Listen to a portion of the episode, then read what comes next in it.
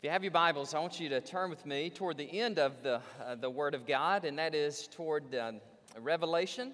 And when you get to Revelation, back up just a couple of books to the epistle of 2 Peter. 2 Peter chapter 3 is our text today. We're only going to look at just a few verses, 8, 9, and 10.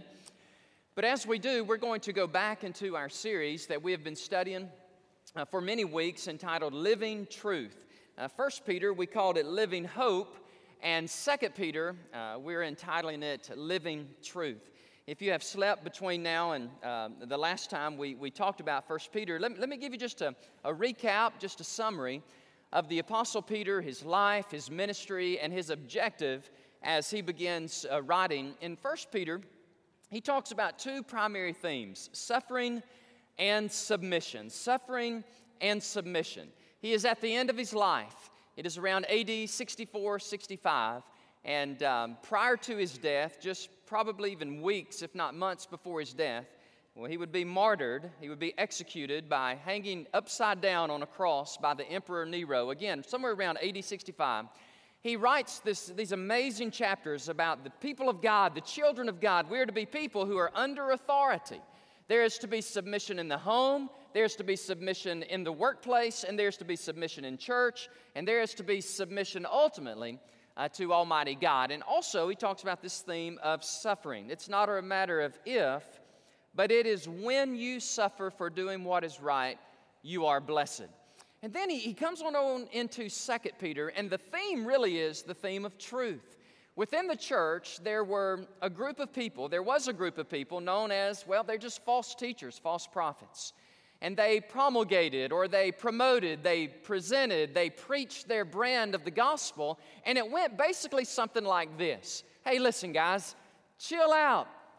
Don't, no, no worries, because God has come, He's forgiven us all, we're all going to heaven, so it really doesn't matter how you live. In, in theological terms, this is called antinomianism. It's anti, which is against, and nomos is the Greek word for law. It's anti law. There are no laws. Eat, drink, and be merry, and do whatever you want, and tomorrow we die and we all go to heaven. That's the brand of the gospel they were preaching in Second Peter. And Peter comes along and he says, Well, oh, wait a minute. That, that, that's not true at all. We are to live lives of service and submission to God. We are to be born again by the Spirit of God, and we are to live a very calculated, fundamental, different quality of life in honor to God because He has saved us. So, can't do this libertarian, antinomian thing. No, we are people under authority, and we are a people who are going to follow the example of Christ. And so, as we kind of conclude, move toward the end of 2 Peter, we'll share this message with you in a couple more and then uh, we will wrap, wrap up our study on living truth. So let, let, let me read verses 8, 9, and 10 and just kind of bring you in uh, to our study today. Peter says, Agapetoi, beloved, do not forget this one thing. In, in the Greek New Testament, this is a present imperative with the strongest way that you can write it in Greek. It's a strong imperative with the neg- ne- negative word may. And so, a better translation of this word would be stop. Okay? That's a, that's a different, but that's a better translation in the Greek New Testament. Whenever you have a present imperative with a strong negation, may, the better translation is stop. I give you the command expressly to stop forgetting. Stop forgetting this one thing. You say, well, what is he about to say? I mean, what have they forgotten? What have we forgotten? That with the Lord one day is as a thousand years, and a thousand years as one day. The Lord is not slack concerning his promise, as some would count slackness or slowness. But God is patient, God is long suffering, God is amazingly patient and kind toward us. And God is not willing that any should perish, but that all.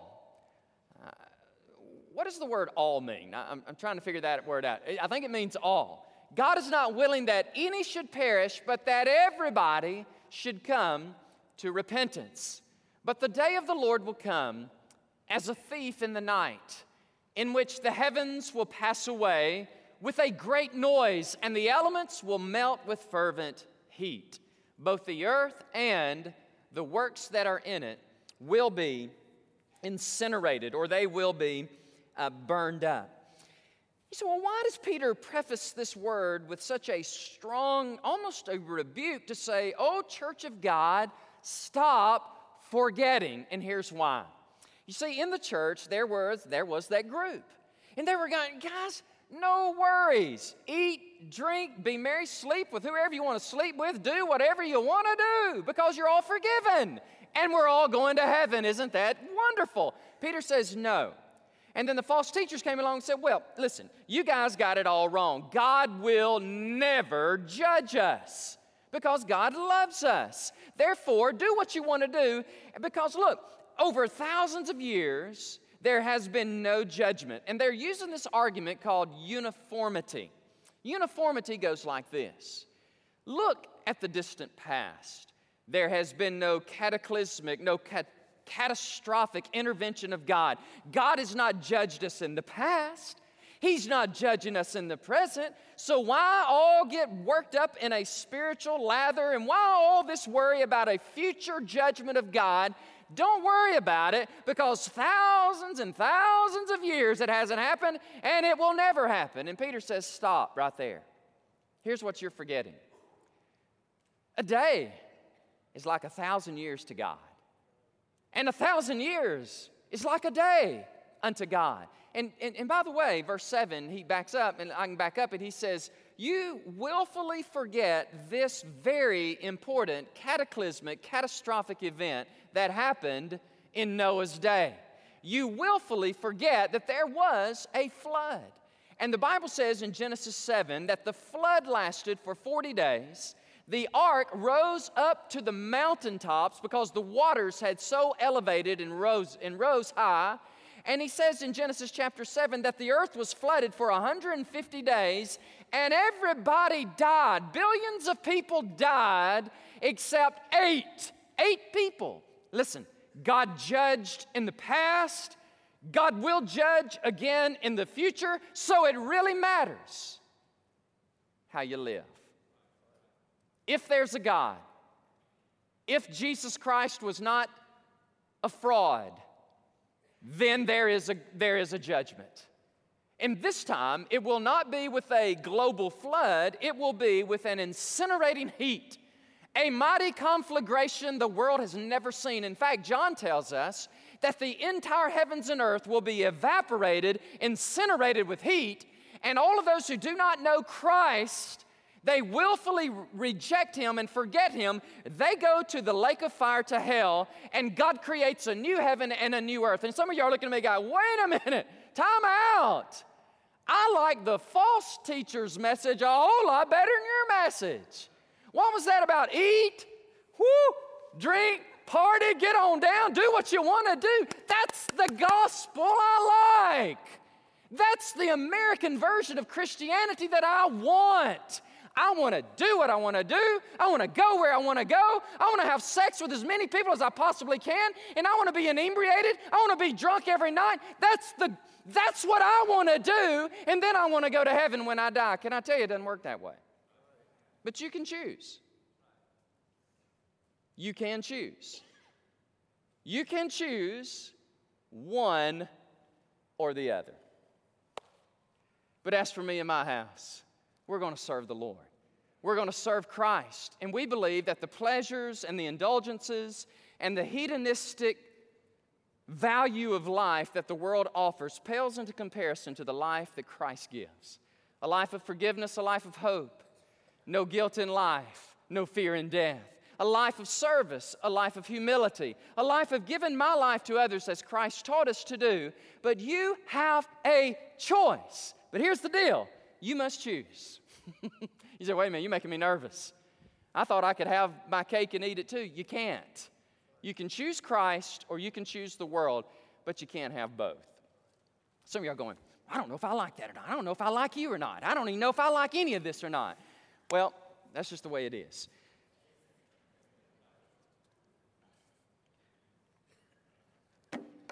Okay. There's grace and there's choice, then there's consequences, and there are laws. And today, what I want to share this message with you is this while there is still today, and you still have your volition, you have your will, you have the cognitive ability to decide, I want to prosecute the case of Christ today.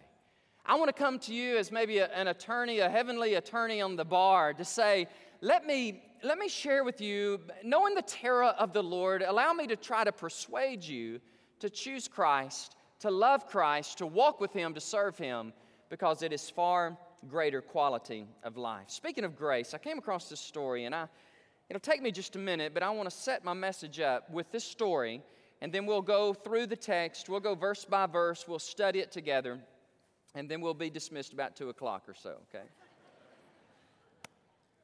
So, how many of y'all are familiar with Max Lucado? Have you ever read his? Oh, isn't it amazing? He, he has such an amazing gift. He pastors just south of us here in San Antonio, but he is, I've heard him speak live in person, but I tell you, he is an amazing author. And he wrote a book called He, Jesus, Chose the Nails.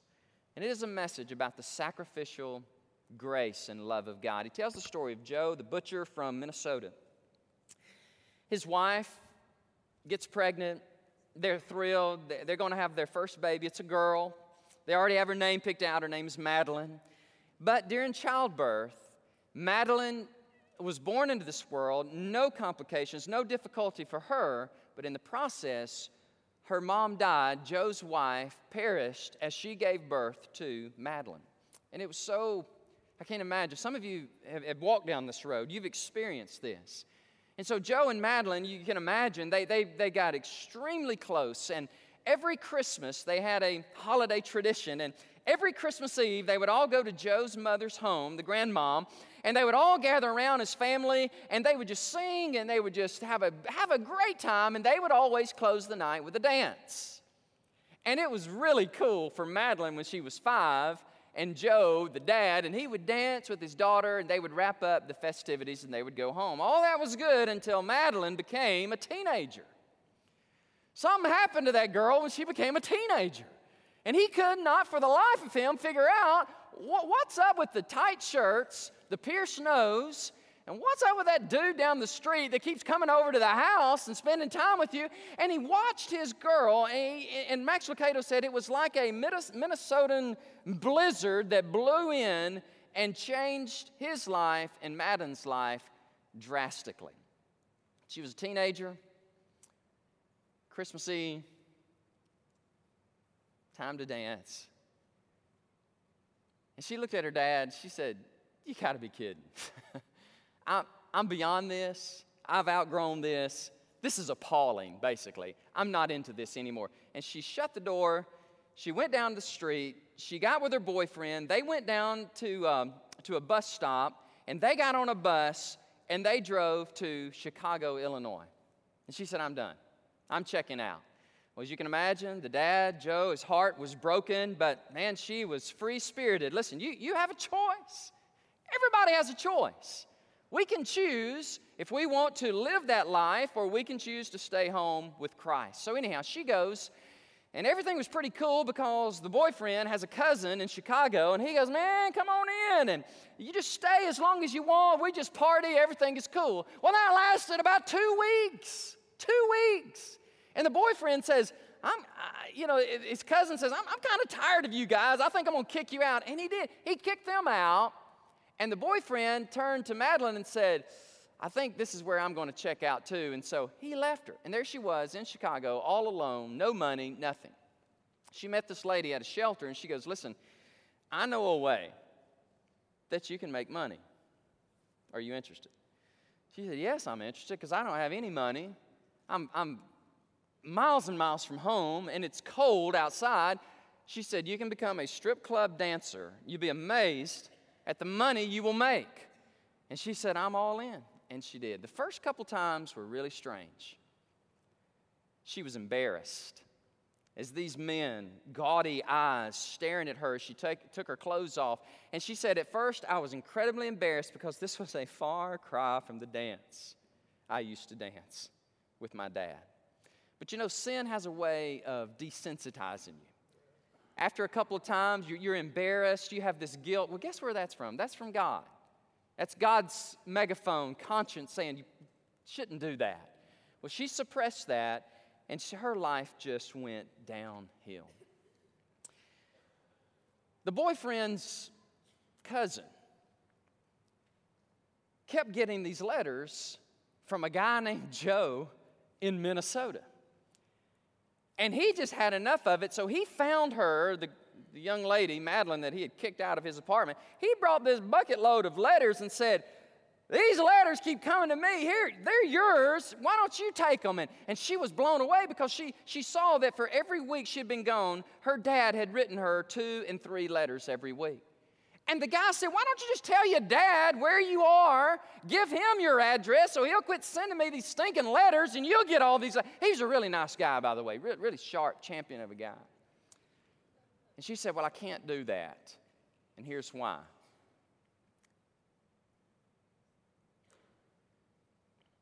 He will know where I am, and he'll know what I'm doing.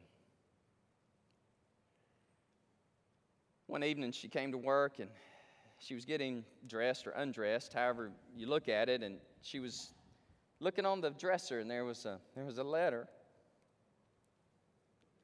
No postmark, just had her name written on it. And she goes, I know what this means. And this lady walked by and she goes, Yes, you know what it means. He's a big guy. He walked right in here. He put this on your dresser. And he told me to tell you, open it up, please read it, and you'll know what it means. She took that letter, and after her night of work, she went, she went to her little apartment. She took out those dozens of letters, and she began to open them. She began to read them. They all said the same thing. Every single letter said the same thing, including this one. She got up, she went to the bus stop, she got on a bus, she got back to Minnesota. It was Christmas Eve. She walked through the door, and the family said, Joe, there's somebody, we didn't even hardly recognize her. There's somebody here, and she wants to see you. They open the door, and in walks his daughter, and she's holding this letter. She said, If the question is still available, the answer is yes. And she dropped the, the mail. The dad picked her up in his arms, and they began to dance. Here was the question Every letter, every single time, said the same thing, and it ended this way Will you come home and dance with your papa? one more time.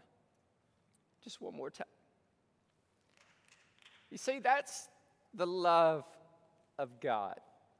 He is not willing that any of us perish, but some of us are intentional in our perishing. We want to perish, and yet God reaches down and He sends us love letter after love letter. There are like 66 of them in, in this book.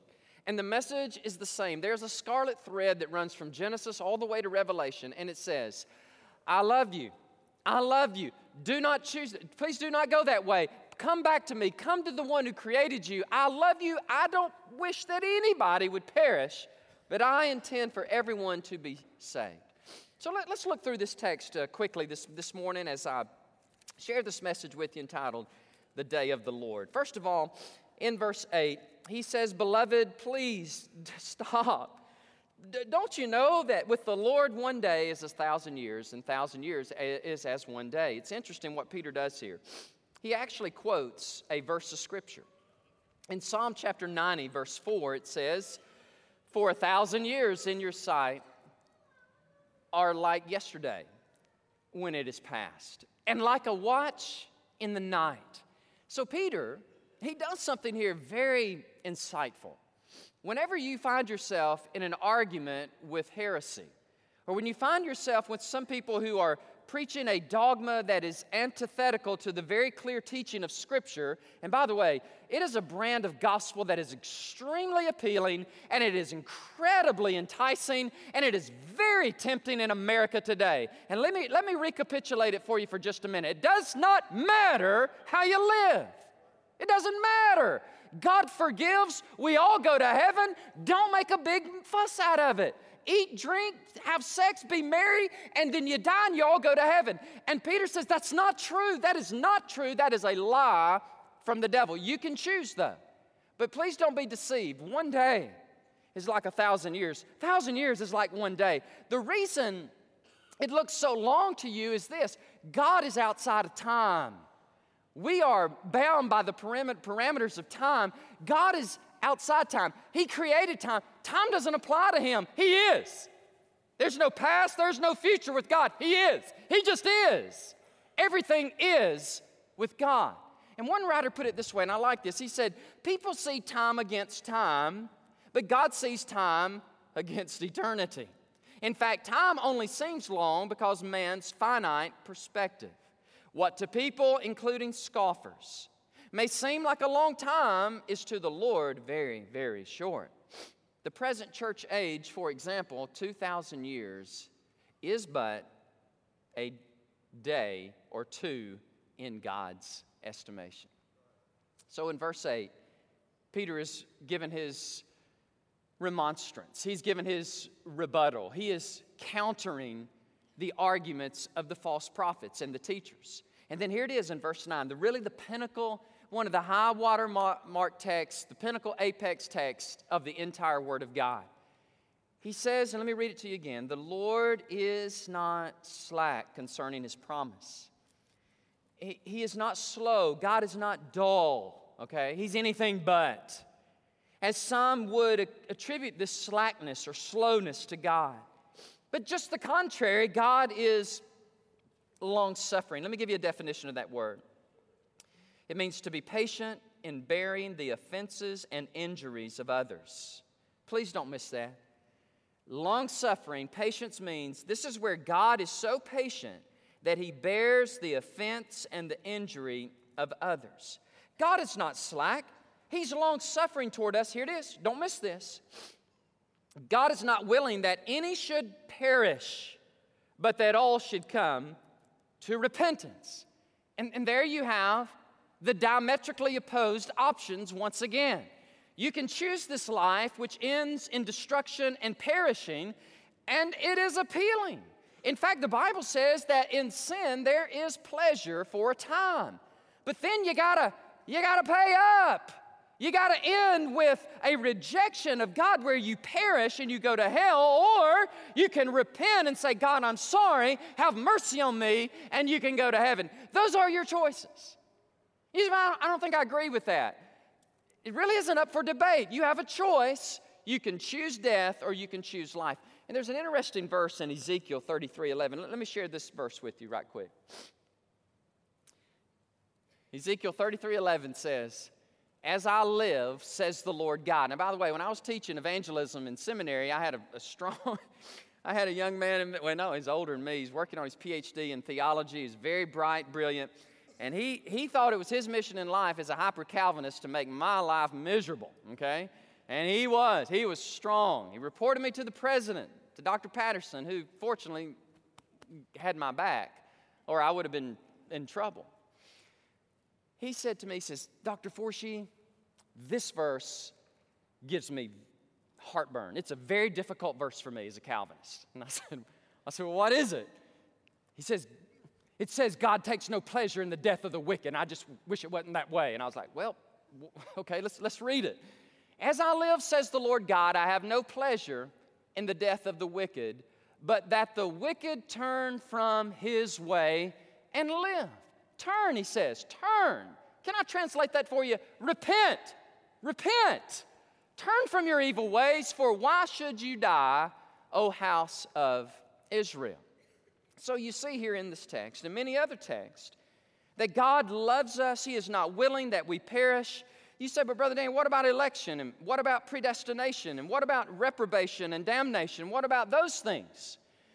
Well, I'm going to talk to you a little bit about it today, but in a few weeks, I'm going to take the entire systematic theology class that I'm teaching. You may not want to miss that one. you, you may want to come to that one. It's in the spring sometime, and we are going to go through each, each one free will, sovereignty of God. And by the way, while I'm here, y'all mind if I just talk to y'all for a few minutes about this? Okay? It's going to make some of you really happy, it's going to make some of you a little unhappy, okay? But I have the gift of making people unhappy. I just do. I, I have this amazing gift. You, you, love me or you hate me, and that's, that's the way it is with, with me. It's interesting. So glad my family loves me and they're with me. First of all, whenever you deal with election and predestination, sovereignty of God, and the freedom of man, you must be at peace with mystery. If you're not at peace with mystery, you're going to have a hard time with these, what seemingly appear to be antithetical doctrines. But let me tell you this God elects, God predestines, God knows, God saves, and man has a free will and a free choice in the whole matter. You said that that's impossible. How is that? James Packer calls it an antinomy. Antinomy means you have these two opposite truths, but they're both right. And my interpretation of election and predestination would go like this Romans 8 29 and 1 Peter 1 2 that God in his prognosis, God in his foreknowledge knows what we're going to do, and based on his knowledge, he elects us or passes over us. Now, I believe that. But I know that there are people in this church, and I know that there are many people in Southern Baptist Zion, and especially in the Reformed Presbyterian, who absolutely, unequivocally disagree with what I just said. And here's what they say No, no, no. God elects, God chooses, God predetermines who He's going to save, who He's not going to save, and you have really no choice in the matter. Because God just knows, and He's going to choose, and he is, He's going to choose some for salvation, and the others are what you call reprobation. But before you criticize them too much, you need to realize they have strong biblical argument. You say, but where in the world is that? Is that the book of Hezekiah? Somewhere? No, no book. No, it's the book of Romans, actually. Romans 9 through 11, it'll mess you up in your Arminian theology, okay? Just like these texts mess you up in your Calvinistic theology mystery. You got to be at peace with mystery. And that's where I disagree with Dr. Grudem. Dr. Grudem says, I've got it all figured out. No, you don't. Nobody figures this out. Nobody figures this out. You just go with the flow. You trust God when He says He elects, and you trust God where He says, Whosoever will. Have I confused you thoroughly? Is it anybody confused? Is it clear as mud? Okay, good. We're going to go on. However, if you are very Calvinistic, and, and some of you are, you've told me this, okay, and I, I get that, and I love you. Would you at least have the Calvinism of Calvin, who went door to door knocking on people's doors sharing the gospel with them? Did, did you know that? Or the Calvinism of Jonathan Edwards or Charles Spurgeon or George Whitefield. A very passionate, zealous, missional Calvinism that says, I don't know, there's mystery, God knows, I'm gonna witness to everybody. I like that, by the way. I think that is a good way to go. All right, back, back to the story here. Back to uh, verse 9. Listen, you can't preach on verse 9 without doing what I just did. You can, and you can be disingenuous and just pass over it, but I think it's, it's incumbent upon me as a pastor and as a teacher to share at least with you what, I, what I believe. Not all will be saved. We know that for sure. It's not God's will that any should perish but get this most will perish. By the way, there are 3.8 billion people in the world today, they, they've hardly even heard his name. Okay? They don't even know there is a Jesus. They don't even know there is a way out. They know in their hearts that there's got to be hope because they look at the cosmos and they know there has to be a creator, there has to be a God. They feel the pang of, of death. They feel it in their spirit, they feel it in their conscience, and they, and they cry out, is, is there any hope? Is there any God out there? And that's where you and I come in and we step in and say, Yes, his name is Jesus and there's hope. That, that's, that's our job. I had a buddy of mine tell me one time, he said, the, the destiny of those who've never heard is not God's problem, that's our problem. That's good theology, too, by the way. So let's move into consequences in law. In verse 9, those that uh, perish are those who reject God's offer of forgiveness and eternal life. I'm, I'm preparing you for verse 10 because verse 10 is very, very difficult. God, in His kindness, leads us to repentance, Romans 2 4. Okay, stay with me. He calls you, He draws you, He convicts you, He, he does everything that God should do. And by the way, Genesis 18 35 says, Will not you, the judge of all the earth, do that which is right? He always does right. But this is where we come in. We can embrace him or we can reject him. You say that's very myopic. That, that, that is, I, I, am not into that. I, am more into options. I'm into plethora. I'm into multiplicity. I'm into multi options, brother. I don't want this option of you either get saved or you go to hell. You, you, you must be smoking something, preacher. You got to be out of your mind. People don't believe that anymore. There's a better option than turn or burn, get right or get left. Come on now, open up your mind. I tell you the truth, there are no other options. If there were, I would tell you. There are none. You either, you either believe in Christ and you accept Him, or you accept your fate or your destiny. Now, most of us at Great Hills in this conservative evangelical bastion of faith, we believe all of that, but not really.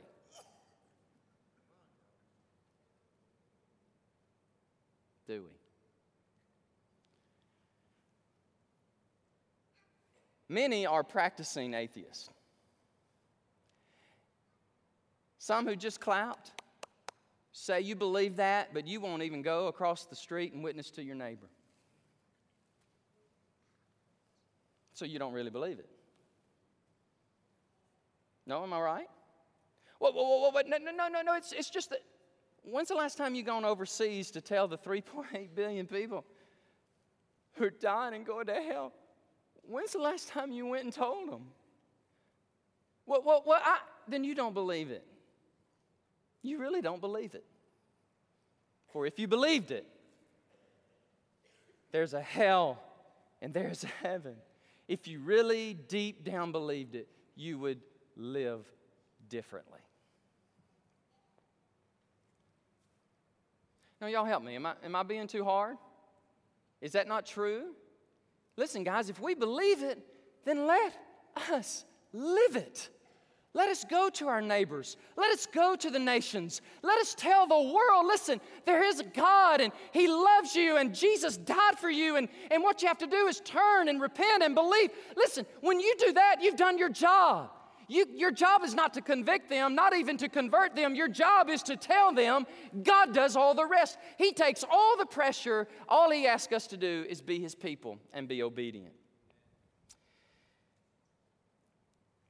Now, this day of the Lord thing, let, us talk about this uh, for just a moment. Peter and Paul and Jesus all say the same thing. They say the day of the Lord will come as a thief in the night. Now, if you were a thief, how would you go to somebody's house? Would you knock on the door and say, Hello, thief here, thievery, robbery, hello, I'm coming in? No, you wouldn't do it. You would come suddenly, unexpectedly, with great surprise, with great craft, you would come to a house. Jesus, Peter, and Paul all say at the end of time, that's how it's going to happen. At a time you do not expect it, it will happen. The day of the Lord will begin. Now, now, keep this in mind. The day of the Lord, eschatologically speaking, which means end time speaking, the day of the Lord encompasses the day that Christ comes and the rapture for his church, all the way to the end where the, heaven, the new heavens and the new earth are created by God. And it'll go something like this Jesus said, Watch therefore, for you don't, you don't really know what hour your Lord is coming. But know this that if the master of the house had known, what hour the thief would come, he would have watched and not allowed his house to be broken into. Therefore, you also be ready. This is the Son of God speaking. This is Jesus Christ Himself. He says, Be ready, for I am coming at an hour you do not expect, like a thief in the night. If you don't believe Jesus, then try believing Peter. And if you don't believe them, believe this guy, Paul. Paul in 1 Thessalonians, he said, For you yourselves know perfectly that the day of the Lord, there it is, this all encompassing eschatological phraseology. The day of the Lord will so come as a, here it is, a thief in the night. Listen, when it happened in, in, in Noah's day and the flood came, and it came suddenly and powerfully. And when Jesus comes and the clock of God begins to wind down and things will happen with such rapidity and you can't stop it when it's set in motion, you're either with God or you're against God. If you don't believe that, then read the book of Revelation. And finally, John says these words Then I saw a great white throne. This is Revelation 20 11. And him who sat on it from whose face the earth and the heaven fled away, and there was no place for them. Right before that, it says that the heavens and the earth are burned up, they're thrown away, evaporated. And then 21 1 says, John says, Then I saw a new heaven and a new earth. For the first heaven and the first earth passed away, and there was no more sea. So the day of the Lord encompasses the rapture of the church, the great tribulation, the return of Christ, the millennial reign of Christ, and then eons and eons, time for all eternity. We are in this new heaven and new earth with the Lamb of God, Jesus Christ, who paid the price for our sins, and we reign with him forever and we worship him forever. And it's so amazing to me that all these amazing movies that come out, like The Lord of the Rings and Star Wars. The reason they're so popular is they touch into this epic story of good versus evil. And it's going to go down just like God said it would go down. Now, let me close with this commercial. Okay? Coming January, about the middle of January, I'm finally going to do it. I am going to teach Revelation verse by verse, word for word, until Jesus comes or until I finish, okay? And, and here's the deal. Here's the deal. It's going to be intense with a capital I, okay?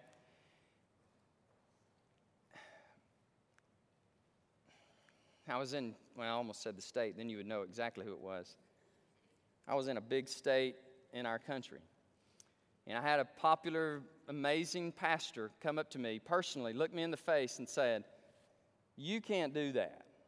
If I said his name, everybody in this church would know exactly who he is.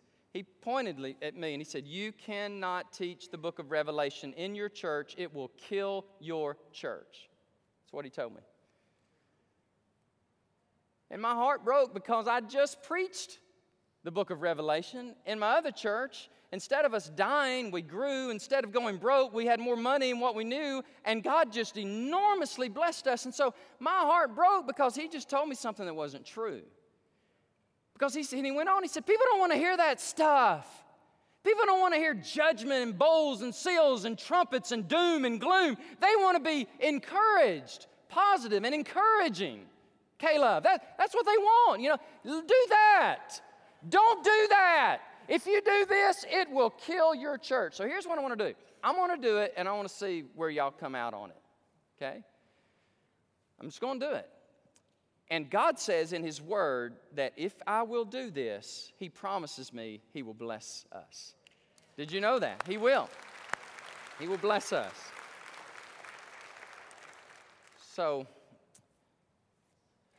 so we're, we're, we're going to give it a shot come January, say, why are you, why are you wringing your hands, Brother Dan? Why do you seem nervous? Have you read Revelation? Have you studied it? It is intense with a capital. Ah, it is. But I promise you will learn more than you thought you could learn. It's, it's amazing. This book is absolutely amazing. Who knows? Jesus might come when we're right in the middle of it. Wouldn't that be awesome? So today, back, back, to our, uh, back to our Day of the Lord, our commercial, our catapulting right into January. Can we stop here for just a moment and say, choose you this day whom you will serve? Here's your options A, you live like you want to live, and you die like you do not want to die. Okay? And I'm serious. Some of y'all look at me like, you're delusional. You're just delusional. You know, there's a group out today. I heard them on CNN. Amazing. Has to be true, right? It's on CNN. And I, I was listening to it, and this guy came on the commercial. He said, Hey, to all my atheist friends. I was like, That's interesting. To all my agnostics, secularists, and humanistic friends, I want to tell you something. I was like, dude, what is this? I'm driving down the road. Is Friday afternoon, okay? The day after Thanksgiving. I go to the gym because I ate too much, all right? And I'm driving down the road and I'm listening. He goes, Yeah, let me tell you where you're going. I was like, Whoa, this is CNN. He says, You're going straight to. I said, He's not going to say it. This is CNN. He goes, You're going straight to our website, godless.com. For all the atheists and all the secularists and all the humanists, you're tired of religion? I am too. You're tired of all this God talk? I am too. So let me show you how you can live godless and happy and free. And man, let me tell you about our godless camps we have. I was like, wow. No, no, this is what I did. I'm serious, David. This, this is what I did. I looked up to heaven. I said, God, have mercy. I said, God, please I beg you, please. Because I'm going to tell you guys, the way this commercial was written, it was, in a, it was in the face of God. I mean, it was, it was a brutal attack on the person of Christ. And then I come, the very Sunday I'm supposed to preach this sermon. It's like the Holy Spirit says, Do you not understand verse 9? And I got it. The only reason The only reason he has not already come is because he's patient. That's what verse 9 is all about. He, he's given you one more chance. He's given you one more chance. But when that day is over, there will be no more chances. And, and some of you will die and go to hell who are sitting right here today. I promise you, some of you are on your way to hell, and you will go to hell and you will be, and by the way, hell is not a Budweiser and a marijuana joint, okay? It's not it at all. It is a horrific place of isolation and darkness and suffering. And you're going to go. And for all eternity, you're going to hear this sermon and you're going to hear me say, But I told you, but I told you, but I warned you, but I told you. But here's why you'll go to hell you will not humble yourself. You will not say, You're right, Brother Danny, God is right, and I am wrong. You cannot do that because you think that to give up this partying and to give up this libertarian kind of thinking, if you gave that up, then man, you would just be miserable. And your life would be, it would be like, oh, it should be horrible. But that's that's it. You choose. Choose that life and go to hell, or choose this life with Christ and service. And here's what you get what's amazing about this is when you step over to Christ, you just thought you were having fun. It's, it's amazing. He forgives your past, He cleanses you, and you're on your way to heaven. He makes you a missionary, so you tell as many people as you can, and that's how you end your life. So, that's our invitation to you today. There are some of you here today, and uh, your family invited you, and you're like, What in the world have I come to? I didn't know people even believe the Bible anymore. I surely didn't think people even preached the Bible anymore. And that guy's up there, he preaching it like he, like he believes it, like Benjamin Franklin said of George Whitefield. He said, I don't believe what he preaches, but I believe he believes what he preaches. And I do believe it. I believe it with all my heart. I believe it so much that I would tell you the truth with the chance of offending you. Father, we pray today this would be a day of invitation, a day of salvation. We ask you, Almighty God, that you would have mercy upon us again and you would stay your hand of judgment. That God, during this very moment at 12 o'clock on a Sunday morning, that God, as the gospel has been preached and it has been shared with, with our dear people today and people listening on television and the internet and so forth, God, may they realize the immediacy and the urgency of the hour. That God, we have a choice, but it's not your desire that any of us should perish but that we all would turn, repent, believe, and be saved. So, Lord, I pray with all my heart. Lord, I just ask you in Jesus' name for that young man who is determined to go to hell, God, you would save him. You would rescue him. For that young lady, or for that senior adult lady, Lord, who is just determined that she will not believe this, God, would you please have mercy extend grace and your kindness and your forbearance and your long suffering and your patience to them for just a few more moments. And may they at this moment come to faith in Christ. Lord, I really believe there are those here today that if they don't get saved today, they will never get saved. I believe in my heart this is the last chance for somebody. And God, I beg you, I really beg you, because you tell us your spirit does not always strive with men. You tell us that he who hardens his neck will suddenly be destroyed, and that without remedy. So we pray today, God, may they really contemplate and think about it deeply. Is it worth it? Is it worth it? And am I going to take a chance that God is mistaken? So, Lord, I'm just praying that you would do what only you can do. I pray that during this time of invitation, there would be hearts that are softened, lives that are changed. God, people who are born again, people who embrace Christ. Oh, Lord, may you do it for your glory. For I pray this in Jesus' name. Amen. Amen. God bless you. Would you stand to your feet? Let's sing a song of invitation to the Lord. Terry's going to lead us, and we'll have pastors, we'll have counselors, we'll have people here at the front. Hey, listen, we, we will do everything we can for you, but I cannot take that step for you. You have to step out and give your life to Christ. So I'm going to pray for you even now as you come.